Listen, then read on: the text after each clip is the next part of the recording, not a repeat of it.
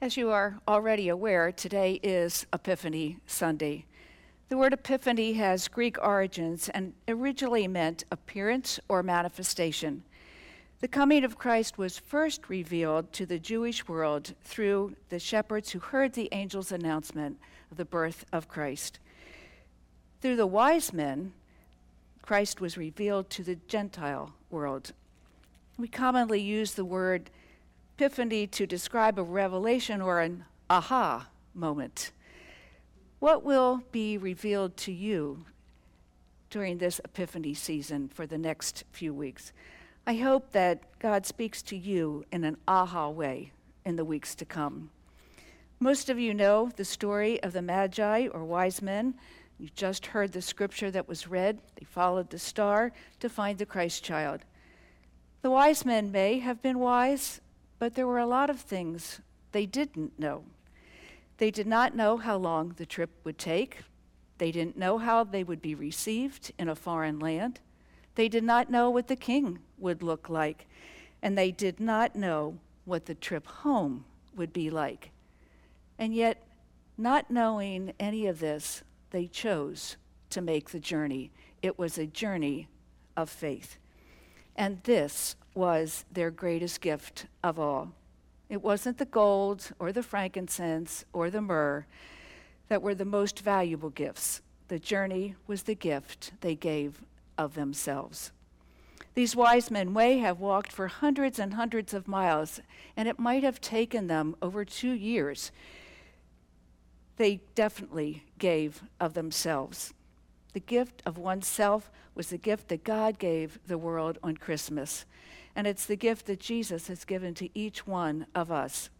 It was also the gift of the wise men. And that was the gift that made them wise. When the Spirit of God's Son lives in our heart, we become wise. And as a result, we give ourselves in love, as God did on that first Christmas Eve. Someone said God took the long walk from the heavens down the stairway of the stars to the earth. And Mary and Joseph took the long walk from Nazareth to Bethlehem. The wise men took the long walk to find the Christ child, and Jesus took the long walk from Jerusalem to the cross of Calvary. And the long walk is part of the gift. The long walk's where you give of yourself in love, and that is what Christmas is all about. Dr. J. David Hoke had some excellent insights on this passage of Scripture today. First, let me tell you a little bit about him. He was a pastor in New Jersey and died last February at the age of 70. He was a pastor for many years. He preached many sermons. He officiated at many weddings, spoke at many funerals, ministered to the sick and dying, and touched many lives. He was proud to serve as the chaplain of the Philadelphia Eagles for 12 years before he was not able to do so because of health reasons. His sermons were published on the church website, which he himself managed. He did this to help pastors all over the world. And this morning, I am using part of his message about the wise men, which was copyrighted in 1995. What he wrote was meaningful to me, and I hope it will be to you also. Pastor Hoke asked, What can these magi teach us today? What examples do they give us to live by? And then he gave five characteristics of their wisdom, which will be wise for us to follow. And I'd like to share those five characteristics with you today. The first characteristic is an attitude of expectancy. The wise men expected a king to be born. When they saw that magnificent star, they were filled with anticipation of what they might discover. So they became men on a mission. It was a mission full of hope. They expected to find what they were looking for and even took gifts along with them. They were full of hope. And we need to be full of hope as well and expect that Christ can make a difference in our lives. The second characteristic the wise men exhibited was a willingness to take a risk. They believed that they were right and dropped everything they were doing to follow the star. They were willing to take a risk. Hoke wrote, and when you think about it, risk can be faith in action. Risk is what puts the works into faith.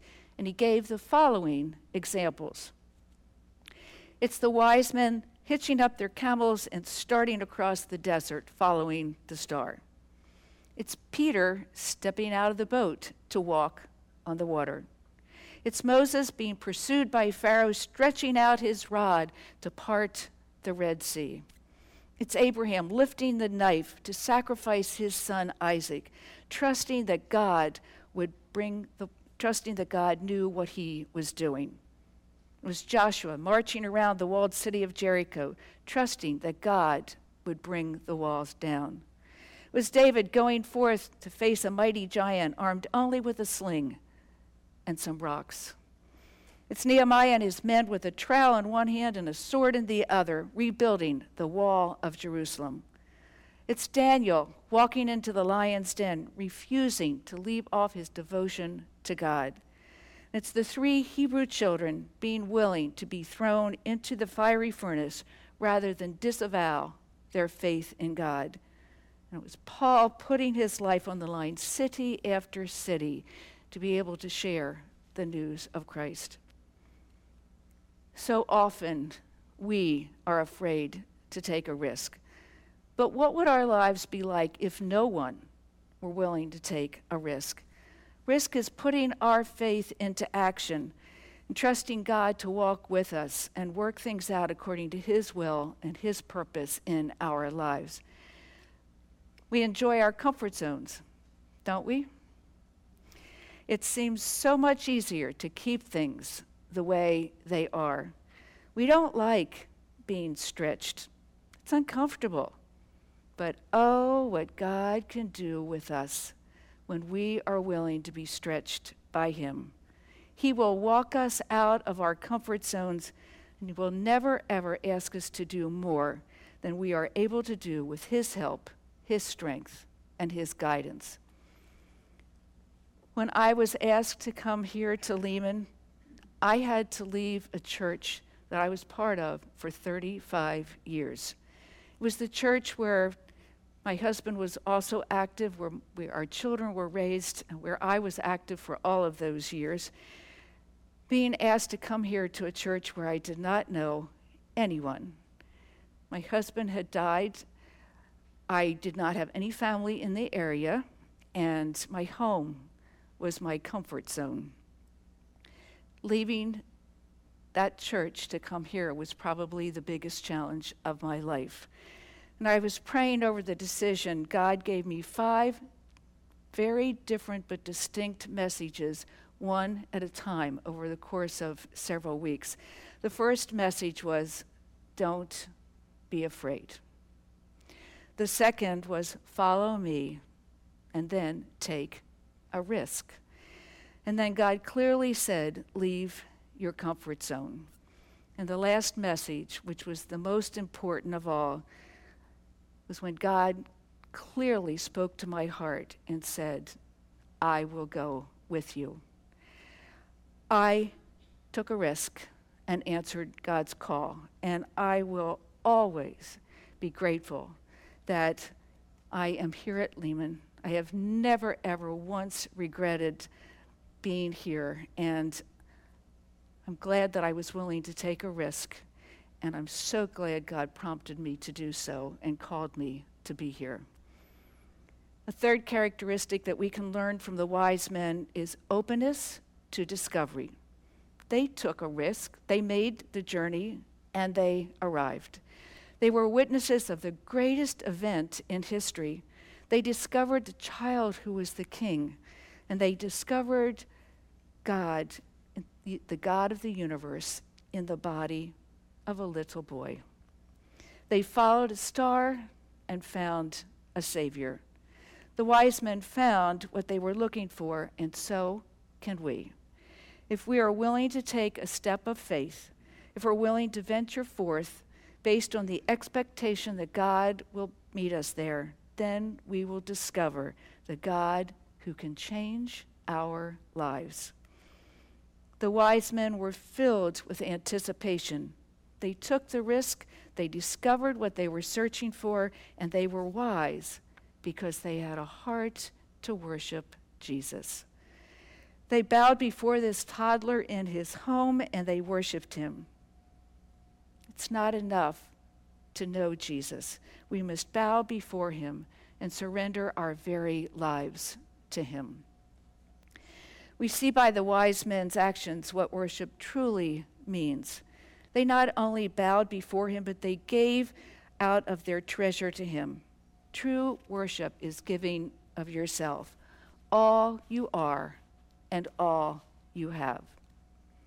And lastly, the wise men were warned by God in a dream not to return to Herod.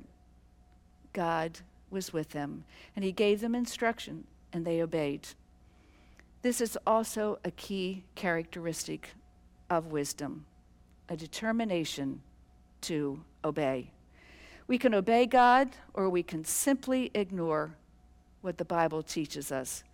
The only choice which honors God is to be obedient. Obeying God was not an easy choice for the wise men. If they obeyed God, they incurred risking the wrath of Herod. It was scary. It had to be scary, wondering if Herod was going to come after them and punish them or even kill them because they did not return to him. These wise men who were wise had seen a great light, and they went forth to live in its glory and brightness. And our purpose is to do the same to love God, to glorify Him, and to honor Him with all our might. Let us learn from the Magi. They were wise because they followed the star, and they gave up everything for two years to find Christ. Traveling all that time had to be a tremendous sacrifice. They were probably often hungry. They had to be sore from all that walking or riding. And they did all that and never gave up. They didn't have to make the long journey. They could have stayed where they were. They could have avoided the wicked King Herod. But instead, they faced trials and temptations and persevered in their mission to find the Messiah. The Gospel of Matthew does not say what happened to them after they returned home. We assume that they made it back home. But what would it have been like returning to their routine? Their journey changed them. They traveled back on different roads. And once you encounter Jesus, your life is never the same again. Epiphany is about God coming to us in ways we would never have predicted on our own. What challenges are we willing to pursue, to seek, follow, and find God in our lives, and to serve others? What are we willing to sacrifice? This morning we remember through the sacrament of communion all that Christ gave of himself. What can we give him in return? Perhaps God is working in your heart. Maybe you're yearning for an epiphany, an aha moment of your own.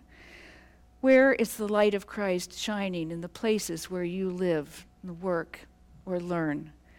The best gift we can give our Messiah is to become more and more like Jesus. That is a gift worthy of the King. As you come forward to receive communion this morning on this Epiphany Sunday, remember the sacrifices of the wise men and the ultimate sacrifice that Christ has made for each of us. What a fitting and meaningful way for us to begin a new year by sharing together in Holy Communion. This is the beginning of a new year. This year is a gift of time from God. So, how are you going to spend these next 364 days? A new beginning, a chance to do better. But you know what? God doesn't expect us to be perfect. Sometimes we get discouraged because we feel like we just never measure up. We need to remember that God does not look at performance. He doesn't keep a list of who's naughty or who's nice. He doesn't expect us to be perfect. He looks at our heart. So let's surrender our lives to God and allow Him to equip us to do what He's calling us to do. God has given us the gift of life and time. Let's use those gifts to love God and to love others, those two commandments that are, were the most important to Jesus. Part of loving others is sharing the good news of great joy. Who will you tell?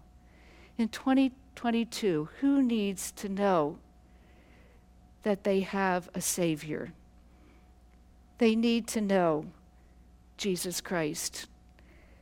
How many times will we seize the opportunity to say to someone, God loves you? How many times will we say, I love you?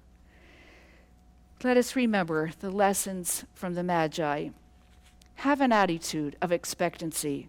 When things are difficult, don't lose hope. God is working all things out for your good in His perfect time. Be willing to take a risk. Venture forth in faith and put your faith into action. Discover how God wants to use you. Seek Him in a spirit of willingness and repentance. Have a heart to worship God Worship Him by reading the Bible, by praying, by worshiping, and in every other way you can.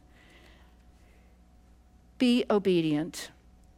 Only when we obey the commands of Jesus will we receive the benefits and blessings which are ours in Christ. How can these five lessons that we learn from the Magi help you, like them, give the gift of yourself? The greatest gift that we can give, not only to God, but to others. So I hope that you experience an epiphany and help someone else to be able to do the same. May God's grace touch your hearts and may you grow closer to Him in this new year. Amen.